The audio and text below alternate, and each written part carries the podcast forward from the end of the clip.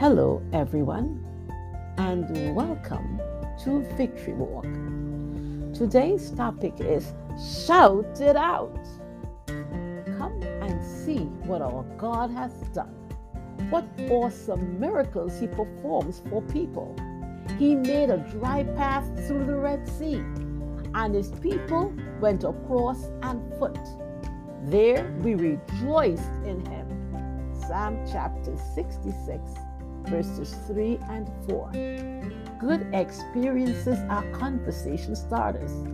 People want to share the good things that happen in their lives.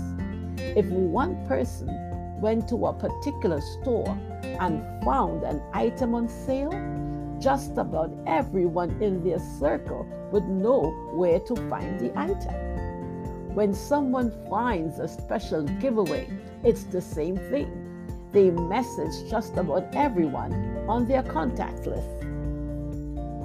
David felt the same way in Psalm 66. He began with, Shout joyful praises to God, all the earth. Sing about the glory of his name. Tell the world how glorious he is.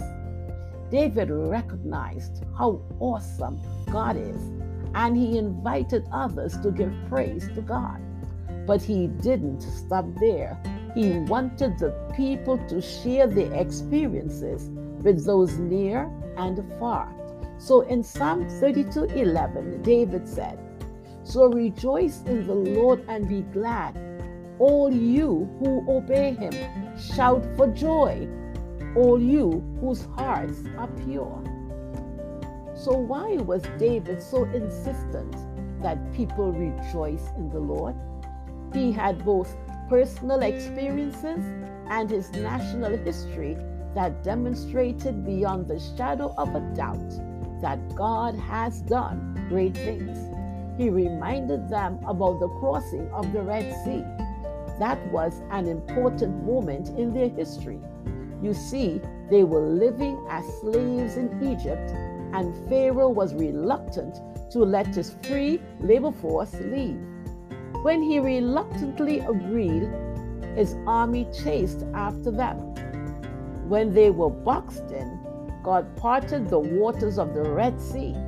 When the waters closed behind them, they were delivered from slavery.